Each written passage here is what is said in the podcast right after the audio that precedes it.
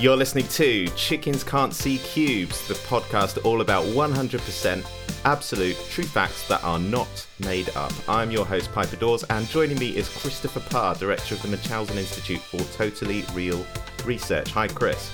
Hello. Uh, Chris has gathered his favourite facts from the Institute's activity this week, and he's going to share them with us today. Now, since this is our first episode, Chris, perhaps you'd like to tell us a bit about where it is you work and the exciting pioneering work the Institute's doing. Right, as you say, I'm the director of the Munchausen Institute for Totally Real Research. Um, the Institute was founded to support research that uh, stretches the bounds of credibility. You see, academia can be slow to accept new ideas and new research, and they can be dismissive and even sometimes hostile towards things that don't fit into established modes of thought. Yeah. So the Institute offers a home for research and researchers that can't find a home anywhere else because their research just stretches the bounds of what people are willing to believe. But it's all definitely real and not at all made up by me. Oh, of course. Yeah, of course. I mean, I, I, I don't know if, why you felt the need to mention that. I mean, the Institute for Totally Real Research is very respected, and I'm sure our, our listener will believe every every word you say. I'm talking to you over the internet today as we have to abide by the social distancing measures in place due to the pandemic here in the UK. Has the current situation affected your work at all? In terms of field research, yes. I mean, most fields are closed now, as are you know meadows and plains and pastures. Of course, of course. Uh, so we can't go there.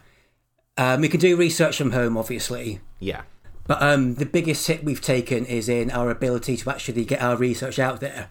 Uh, we usually rely on giving seminars at universities, schools, zoos, children's birthday parties. Mm. Uh, so that's why we've decided to do this podcast because uh, the internet is a great way of getting our research out there. So hopefully we can get people more aware of what we're doing at the institute.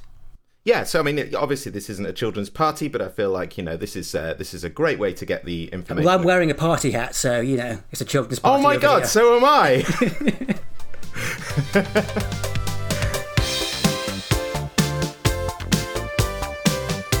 so that brings us round to our first fact of the episode, which is Chris. Yes, well, this is the eponymous fact, if you will. Uh, chickens can't see cubes. Okay, so chickens chickens can actually see really well generally. Like they've got like 300 degree vision. They can see more colours and shades than we do. How 300 degree vision? 300. what happened to the other 60? Well, I mean, it's inside their head. Like they've got like their eyes are on the. no, like listen, hear me out on this. okay, I'm listening. Right, if they could three, if if they could see 360 degrees, they'd be able to see what's inside their head as well. They can see 300 degrees because they've got like basically pop eyes that stick out the sides of their heads, and and they can see all all around apart from the bits inside, like their brain and stuff. Okay, well, I'm definitely going to take this new and fascinating information back to our researchers. Well, this is this is why it's surprising to me is because they can see so much. They can see more colors than we do. They can see like ultraviolet and uh, mega ultraviolet and and the the other one. And it's super mega ultraviolet. Thank you. Yes yeah. Um so how did you how did you figure out that that chickens as you say can't as you put it see cubes? Um, i did put it that way. Um so it's part of an ongoing research project at the institute called what can animals see? Right, okay. So we put chickens in a room with a variety of differently shaped obstacles just to see what they can and can't see. Yeah. Uh, they were very adept at moving around cones, uh, parallelograms, spheres, uh, Statue of Liberty. Yeah. Uh, but they consistently tried to walk through cubes. Uh, so the next step was to put a chicken inside a room full of just cubes, and it just it was really something to behold. It was just it was bouncing off the fucking walls. I'm telling you, bouncing off the walls. Uh, yeah, I mean it was just careening into the cubes and just flying off. Right. So I mean, they just walk right into them. Are the chickens surprised by this turn of events at all, or are they just nonplussed? Uh, well, it's hard to tell with chickens because they always look a bit, um, you know, surprised by things. That is true. That is true about chickens. Yeah. So, uh, do you know what it is that stops them seeing cubes? Well, we think it might have something to do with uh, the way their retinas are put together. Light reflects differently off certain objects. Yes. Uh, and the light reflects off cubes. Somehow it doesn't register when it is uh, refracted by their corneas and into the backs of their eyes. Into the backs of the, yeah, yeah, into the backs of their eyes, of course. You know, that makes absolute perfect sense. Of course, because if they could see 300, 360 degrees, they could see the light from the cube going into their eye. Yeah, of course. So this is really the chicken's fault, really. Well, I mean, blaming the chicken, I mean, it does seem slightly unfair. I think the egg has some culpability as well. I guess. I mean, I guess we're getting a little bit philosophical here, but um, so just to clarify, is it any flat surface or is it purely cubes? It appears to be just a a three dimensional cube shaped object. We've not tried four dimensional hypercubes, although as soon as we can get one from CERN, we'll be giving that a go. Okay. Well, obviously, we'll like when that happens, we'll we'll we'll be asking you for an update on that because that would be Oh, fascinating for the listener. You know, yeah, yeah. So, um, so currently with your research, the, the, the cubes have to be math- mathematically absolute perfect cubes, or a cube cuboids. A cuboid's okay too. Would that actually dumbfound the chicken as well, or is it is it just the pure cube? Interestingly, more oblong shapes seem to confuse the chicken, and they'll actively avoid them more so than other shapes. They actually seem terrified of them. Wow. Okay.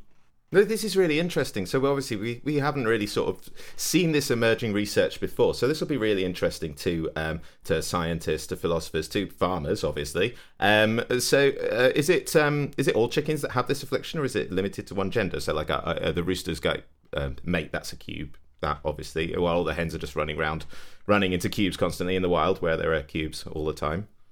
Well, I mean, it's interesting you should mention the cubes in the wild. We'll get back to that. Um, we have tried both male and female chickens, and it seems to be just a problem with the species itself rather than a gendered issue, if you will. Okay, okay. So it's it's a chicken thing. This is about chickens. Chickens can't see cubes. Are there, so, are there any animals that can't see certain geomet- geometric shapes, or is this limited to chickens? Like, are there, are there lizards out there that have a blind spot for dodecahedrons, or Well, we've only tested chickens so far. Um, purchasing the variety obstacle seems to have uh, taxed our budget somewhat. So as soon as we can secure more research, we'll definitely move on to the more animals. Yeah, absolutely, and and you know, obviously, we're really grateful that this research happened. Is it's as I say, it's emerging research, and this is very exciting. Um, you know, I don't want to um to sideline you and, and, and, and get you starting to think about dodecahedrons and lizards and things because that's you know that's I'm not, always thinking about dodecahedrons. as am I. I I think I think they are um important to all of us. I think, in a way, aren't we all dodecahedrons? Well, I am. Are you? Uh, not currently, no, but I do plan to be in the future. Okay. Well, um, best of luck. So, what does this mean for the day-to-day life of a chicken? Well, see, chickens don't seem to encounter cubes very often in the wild. Um, we think this might be why eggs are shaped as they are. Because were a chicken to lay a cube shaped egg, it wouldn't see the egg.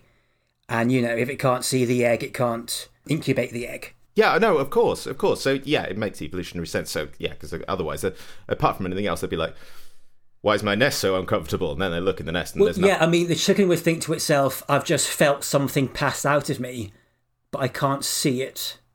I swear I just laid an egg, but I've lost the fucker. Yeah, and also, I feel like square eggs wouldn't be as fun to lay. No, that could be another issue, yes. So, do you have any theories as to why they've evolved to not see cubes? I mean, making any kind of retrospective um, hypothesis on evolution is always tricky. The thing that seems strange is that evolution itself hasn't capitalized on this. I mean, we don't see cube shaped predators, and that seems like it would be a niche that, you know, natural selection would be eager to exploit. Cube shaped foxes wandering into hen coops, invisible to their prey. Yeah, yeah. So that would make sense. But I mean, the stock cube is pretty much the It represents their apex predator, I suppose. I suppose, and maybe they've evolved to not. I've not really seen any stop cubes wandering into hen coops and devouring chickens, though. Well, I mean, Have you? No, absolutely, but no, no, no, no. You won't catch me out there. but hear me out here. I feel like psychologically, you know, like this is a psychological evolutionary step. Essentially, I'm just spitballing here because I'm completely unqualified to say any of this. But maybe they've evolved to not see cubes, so they don't know about stock cubes. They'd die of fear if they knew what was to come. You know.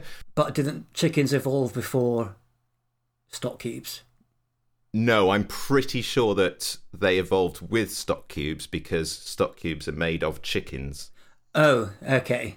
I see. It was an evolutionary arms race. Yeah, So perhaps stock cubes were spherical at first, and the chickens were well aware of them and so avoided any situation in which a stock cube might be present. yeah, And then stock cubes were like, hold on a sec, something's going on here, we better change tack. Yeah, yeah. So like stock cubes became square because obviously uh, chickens um, saw through the uh, the whole stock thing, and then they evolved accordingly not to know about them because actually it would be really scary for a chicken to understand what a stock cube is because uh, well if if your end of life was to become a stock cube then what would you consider your life to be would you consider your life to be important the answer would be no, obviously, because you know, if if I I evolved to be a podcast presenter, great. But if I evolved to be a stock cube, I'd just give up. Wait, so now you're suggesting chickens evolve into stock cubes? Well, not evolve, but like that's kind of the end game with a lot of chickens. Not all of them. Some of them become like roast, but like you know, they get But they don't become stock They get- cubes, though. no. They, Stock they- cubes are used in the preparation of, you know, dead chickens for consumption. Wait, so I thought chicken stock was like made of bits of chicken. Right, yes, I see what you mean. I mean, I mean, you're you're the you're the expert, obviously. You know, you know. yes, but um, I'm vegan, so I haven't eaten chicken for a long time, so I'm completely off my game on uh, the details of chicken preparation. Right. Okay, so where where I'm coming from here is that the, the the idea that if you were a chicken and you were aware of the existence of stock cubes, which which basically is a terrifying concept for a chicken because it would mean that, that you would get powdered into dust and then used to season other dead chickens. Um, it would be like that scene in uh, Superman 3 where he fights himself and then ends up in the uh, trash compactor. Exactly, that is a perfect comparison. Yeah, absolutely, absolutely. So my theory is completely unfounded of anything because I I, I have no idea what I'm talking about. My theory is that they uh, evolved to not see cubes because they, if they knew of the existence of their apex predator, the stock cube, as we've previously discussed, then they would cease to have any quality of life. They would cease to want to just continue to exist. So they'd probably get eaten by foxes, cube shaped or not. Right, so yeah, suppose if chickens were aware of stock cubes, they would literally throw themselves at the feet of the cube shaped foxes. There you go. Exactly. That's what we're talking Okay. about. Yeah. Well, I will certainly bring these um, hypotheses back to our researchers at the Institute. Well, I appreciate that. I appreciate that because I mean, this is you know, I, I I represent the listener. I represent the general public, and really, you know, these are the questions we've got to ask. Yes. The biting questions. The the pecking questions. So, after doing this research, do you feel like you have a newfound respect for the chicken? Um, I kind of. I think I respect them less. Less. I feel like if you can't see a cube, then you're not really worthy of my respect. Fair enough. I mean, I don't think any of our listeners are chickens, so you can don't feel the need to censor yourself. Okay.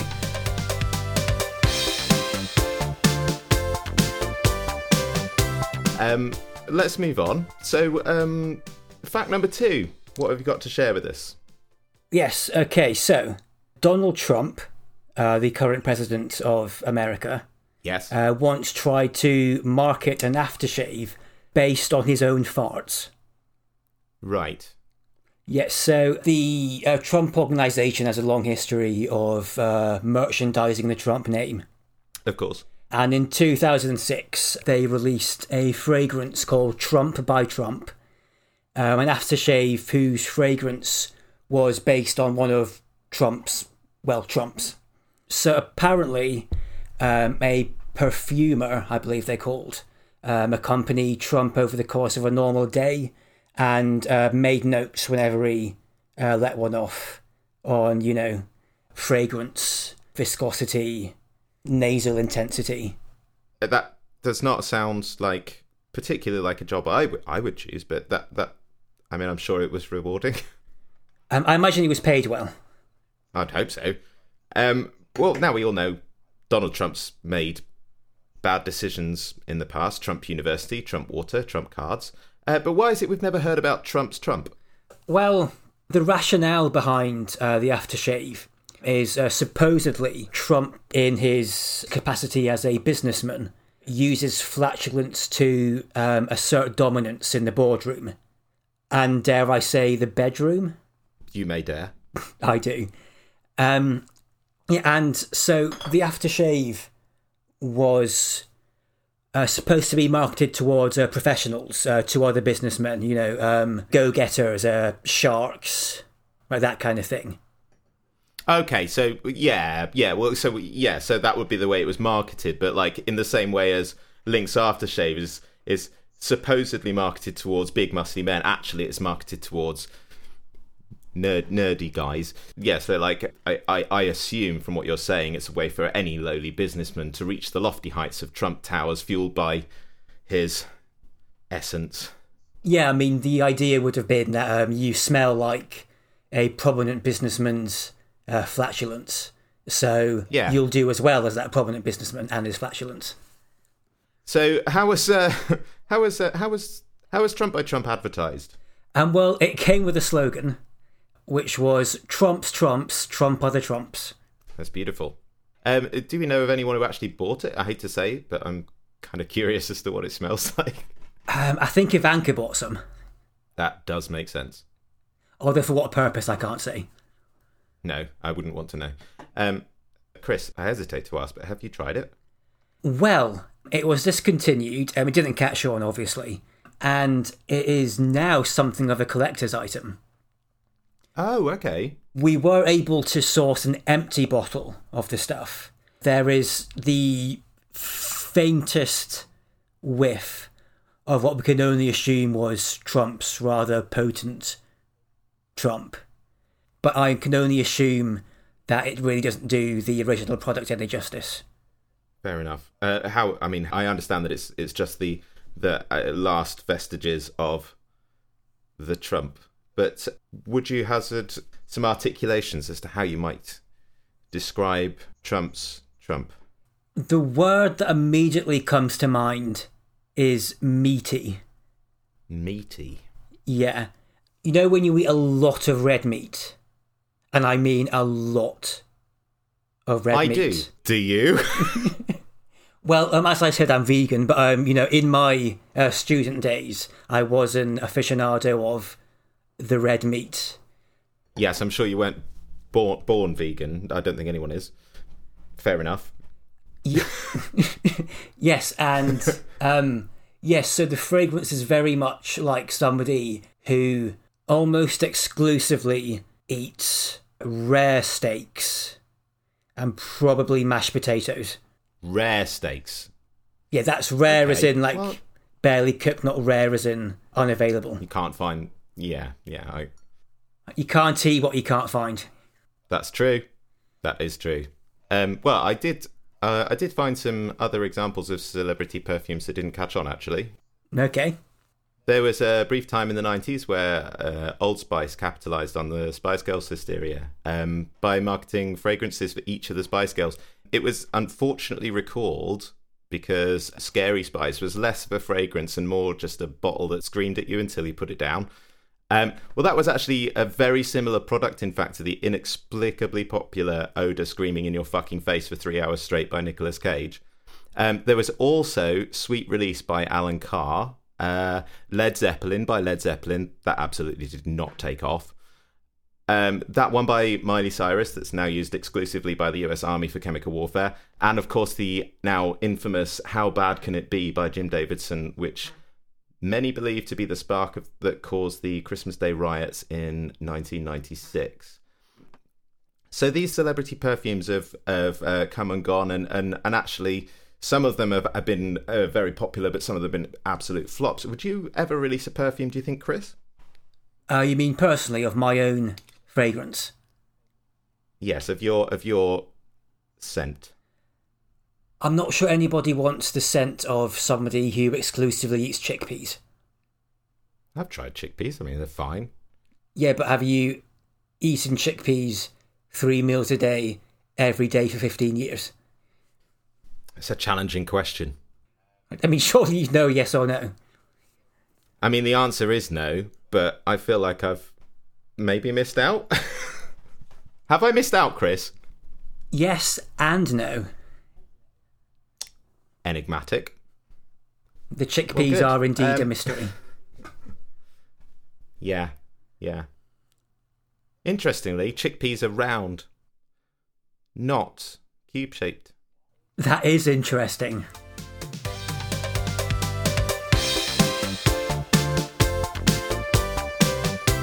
So, uh, fact number three, Chris. Yes. Um, so the ancient Chinese briefly used dogs as currency. Okay, so let's break this down a bit. so, so like humans have in the past, like they've been known to use some really weird things in place of currency, usually in as a sort of like trend when bartering goods for services. You know, um, we've had fish, salt, bottle caps, cocaine, even metaphysical concepts such as ennui um, being used instead of coins or notes. But dogs, how did how did this happen? Uh, so it was during the reign of uh, the Emperor Fei, who uh, ruled in uh, 552 to uh, 554. During that period, the dog population in China had plummeted to such an extent that they became a rare commodity. Right. And so uh, they became valuable as a unit of currency. Oh, okay. Um, so let's get into the details because I'm sure that's what the listener at home is frothing at the mouth for. Um, what is a dog worth?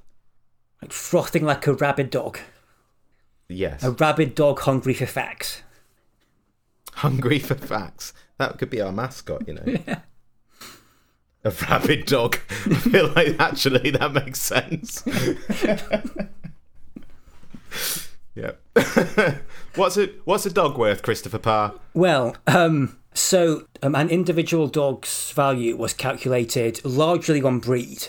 Uh, Sharpeis were the most valuable, and pugs, it turns out, were the least valuable. Whoa. Uh, there was also taken into account. Wait, no, no, no, no, no, no, no, no, no, no, no, no. Okay, Let's stop there. all right, I'm stopped. Pugs. Pugs. Were the, fucking hell. Pugs were the least valuable. Yeah, Have you met a pug? I have met several pugs. Right, well, I feel like you are qualified enough to know pugs are the cutest dog that has ever existed. But, but there's no point complaining to me, is there, Piper? You should be complaining to the Emperor Fei. You should be going back in time 1500 years and complaining to Emperor Fei. I feel like that's um that's a lot of pressure. Um, I mean, I'll wait. I mean, if you return to this exact moment, I won't have to wait, will I?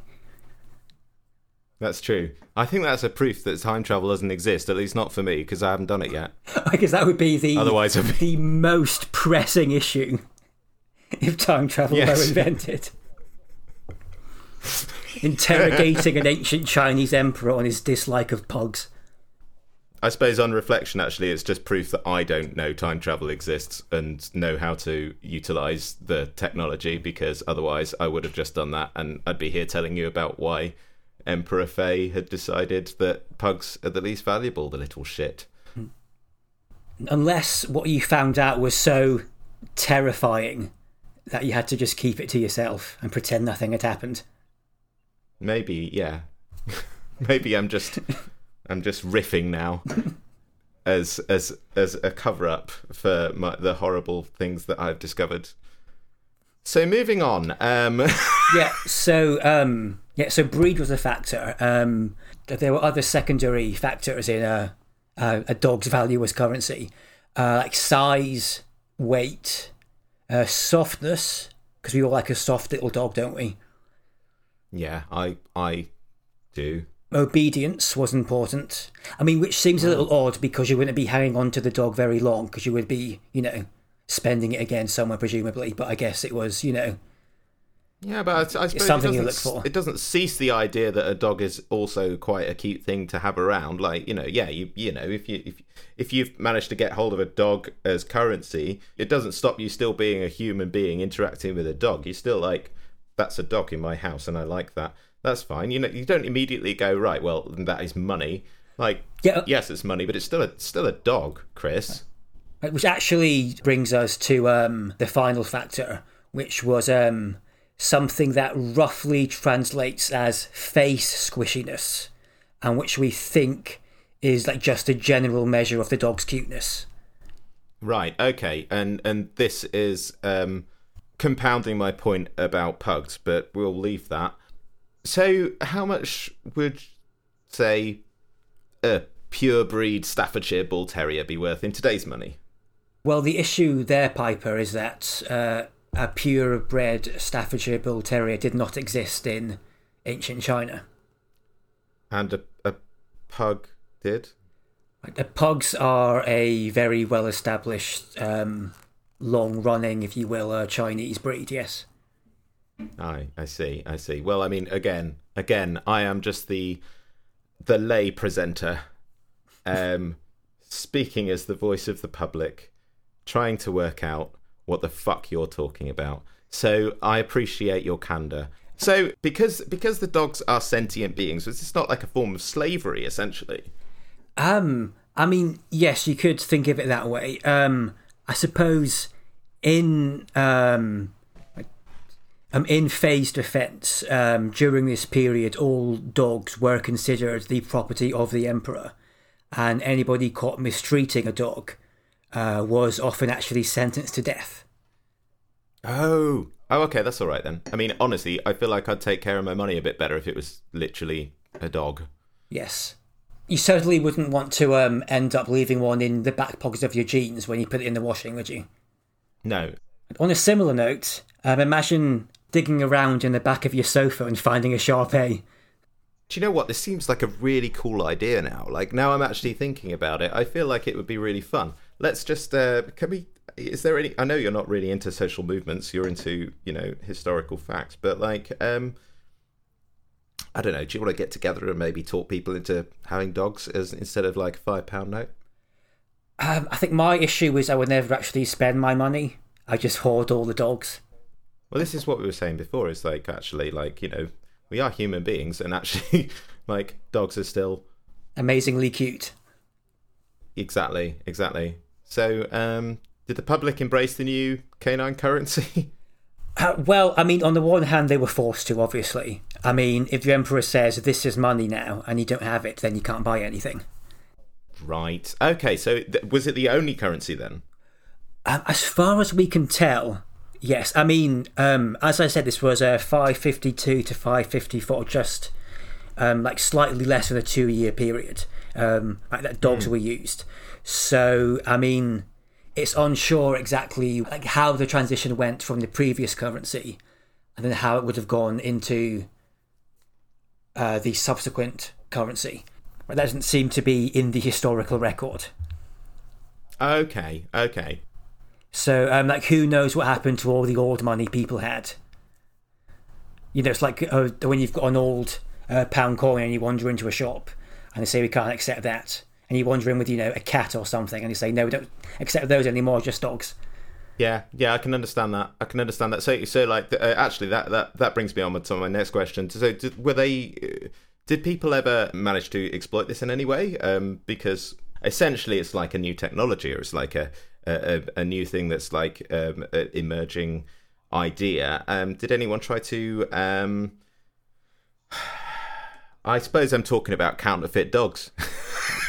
Uh, counterfeit canines. Sorry. Yes. Yeah, um, there was a rash of fake dogs at this uh, period. A rash. Um, yeah, a rash, like you know. Um, sure, you've heard the term rash used in that context. Yes. Yes, I have. Okay, good. Moving on then. So, Like some unscrupulous people uh, try to pass off cats, uh, raccoons. Uh, there's um, there's one instance in uh, the historical record of somebody trying to pass off a child in a dog costume as currency. How did they do that? Um, using what materials and what kind of strange techniques? That sounds very strange. Well, you're expecting a lot out of uh, 1500 year old historical records. I mean, it's not Wikipedia. No, but I'm very excited. Well, presumably they used um, uh, locally sourced fabrics uh, fashioned into some kind of canine apparel. Canine apparel. Uh, perhaps they ask the child to bark. Chris, Yeah. do you have a dog? Uh, not currently, no.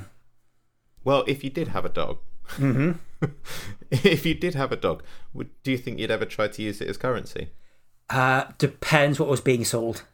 If, for example, somebody was selling two dogs, then Oh. I would certainly trade my one dog for their two dogs.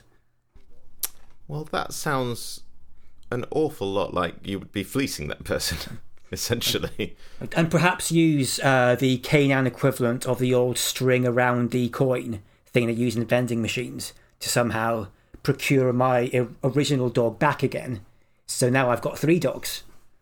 Yeah, so you basically tie a rope around a dog and try not to lynch it and pull it away. Uh, uh, Yank yeah, it back as the uh, the um the uh, the dog vendor is moving on to his next customer. I mean, I, I feel like I wouldn't do it personally. Um, this this whole sort of line between currency and pet. Um, uh, you know, you know, we are still human beings. The Chinese at that time still had emotional connection with animals. You know, it- it's it's.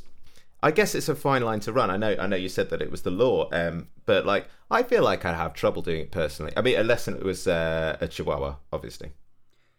Once again, um, uh, Chihuahuas do not exist in ancient China. Right. Well, but yes, but I mean, in this the- theoretical um, landscape that I'm developing for some reason, Like this multicultural utopian in which dogs of all nations come together to act as money.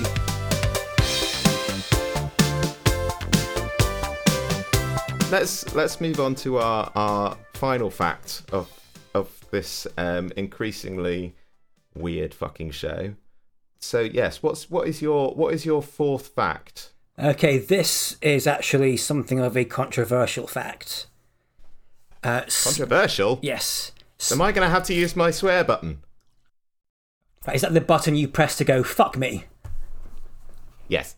Okay, you may have to use the fuck me button, Okay. which just sounds like a clitoris. I've I've I've never really used that before with you, but we'll see what happens.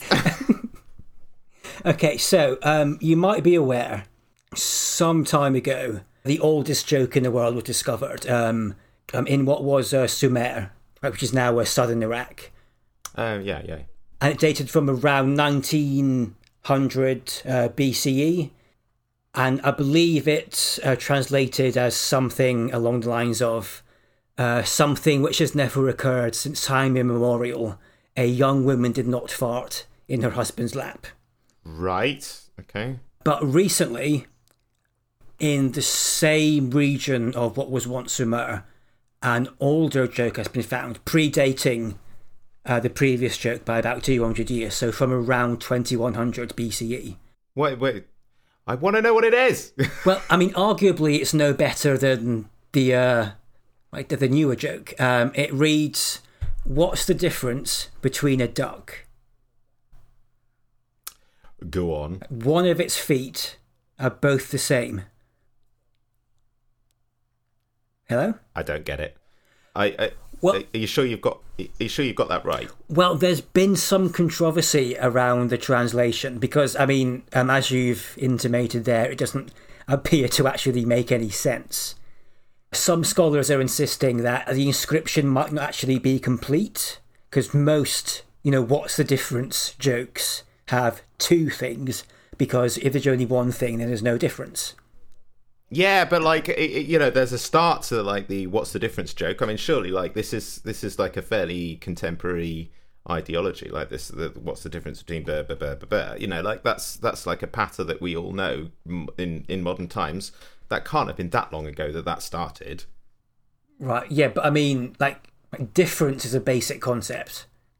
Okay, yeah, I suppose that is true. That is a word that probably has existed a little while. Yeah. I mean, you can't have a thing that is different from itself. Yes. Well, I think maybe you've hit o- hit on the on the on the on the humour of the joke there. Well, I mean, perhaps. Uh, the other issue, of course, is um, some scholars have questioned the, shall we say, grammatically bizarre punchline. One of its feet are both the same, but it doesn't quite scan, does it? Well, no, it doesn't scan at all uh, because it, it, essentially it doesn't make any fucking sense. I mean, it's the same issue with um, the setup. You can't have like one feet being both the same because there's only one. That's true. I'm glad we're getting into the nitty gritty of this because actually this is uh, bothering me. Well, it's bothering a lot of people in the ancient joke community. The ancient joke community. Oh yeah, there's loads of them. They're really weird. Is there a hashtag? Um, hashtag uh, ancient jokes rule okay. okay, well, good for them for maintaining a 1980s trope with their hashtag. That's good. I mean, it's on brand, isn't it? To be honest, it does make sense. I feel like there wouldn't be a lot of fun at parties. No, well, I mean, whoever penned this joke might not have been much fun either. Um, it's possible that um, the inscription is entirely accurate, and there was just some smug arsehole wandering around ancient Sumer, going to parties, telling this joke, and then laughing his stupid head off whenever like nobody else got it. That's fair. I mean, it's fascinating, really. It's actually really easy to read like historical accounts without humor, as if our ancestors like weren't weren't as weren't as human as we are, or as funny as we are today. But like, you, I mean, if you look at like historical accounts fairly recently in the scheme of things like Samuel Pepys' diary or the graffiti in Pompeii, I mean, you realise that there were always funny people out there. I mean, in fact, one could argue that it's us that are running out of things to make jokes out of. But like with this, it's interesting because like I do feel like I'm missing something. Do you, I mean, did you laugh? Did you laugh? Did you find it funny? I chuckled momentarily the first time I read it. The problem is there's this one guy in the office who just keeps telling it, and I've heard it so many times now that it's. I mean, the words have practically lost all meaning now. So is this is this is the sort of person that says garlic bread a lot? Yes, I mean, this may even be. I mean, perhaps he's the direct descendant of whichever smug dick wrote this joke in the first place. Uh, yeah, I mean that that would make a lot of sense. Maybe this is this whole whole thing is a conspiracy just to piss you off. You mean me personally? Yeah, you. You mean somebody in ancient Sumer thought there's going to be this guy in about 4,000 years Yeah. who's going to find this joke kind of amusing at first. Mm, there you go. You see, now you're understanding. But, but what we're going to do, right, guys, is well, I'm going to have a kid, and they'll have a kid, and they'll have a kid, and then loads of kids later, right, that kid will say the joke so many times that this guy called Chris is going to want to punch him in his stupid face whenever he walks into the office. Well, I see. uh, It's obviously clearly made you quite angry, and I feel like that's making my point. So you've said this before. You've you've talked about this joke.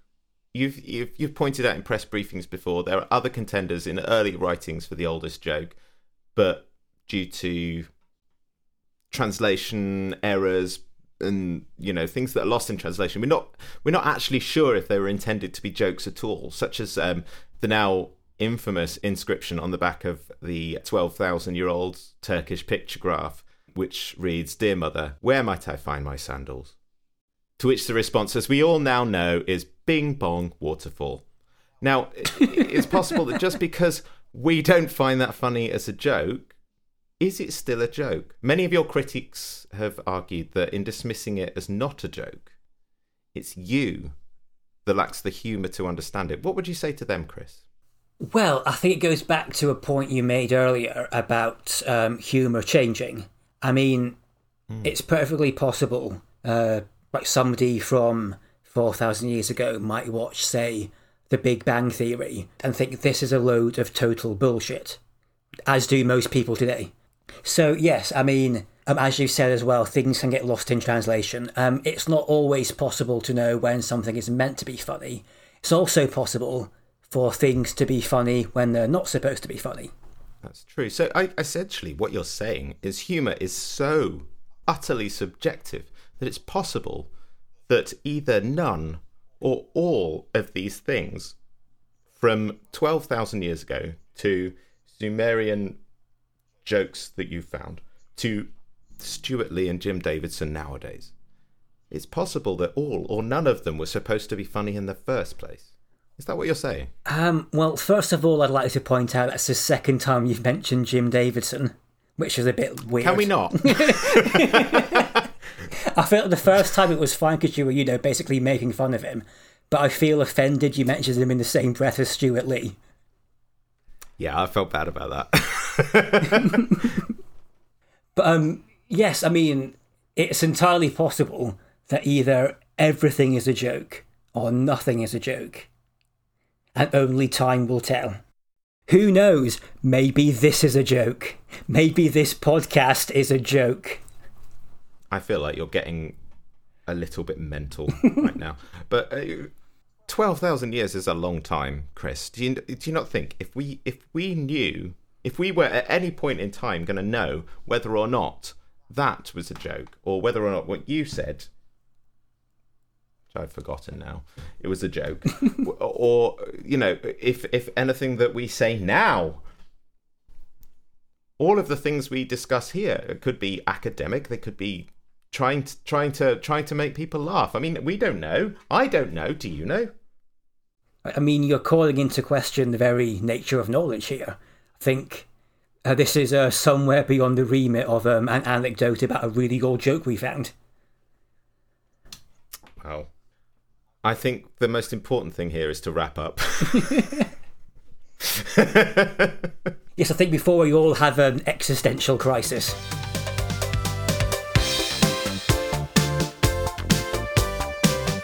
okay that's it You've been listening to Chickens Can't See Cubes with me, Piper Dawes. I can be found on Twitter at Piper Talks and Christopher Parr, who can be found on I could be found on Twitter at Trilby Norton. That's Trilby as in the hat, and Norton as in the actor Ed Norton. Just imagine Ed Norton wearing a hat, and you'll get my Twitter handle.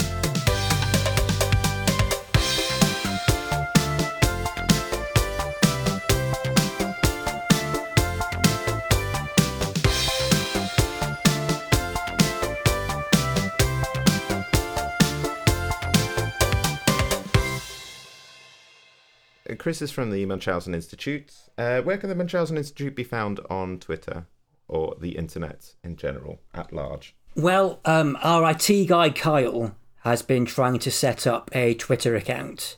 Um, he's got through the terms and conditions, and he assures me he'll have the account up and running within the next few weeks.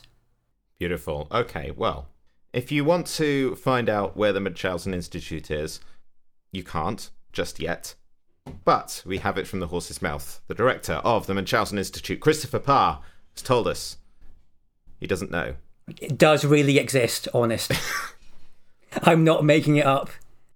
I, I mean, I, I believe you. Um, In fact, our motto is you probably could make it up, but we're not honest. that's good. I mean, it doesn't sound the least bit suspicious. Thank you. It's a good, it's a good motto. If you did it in Latin, it would sound even better. It would, but we don't have the budget to research Latin. Okay, well, I forgive you. Um, thanks very much, and we'll see you next time. Bye. Bye. Is that done then? That was fine. That was the stupidest thing I've ever done, and it was brilliant.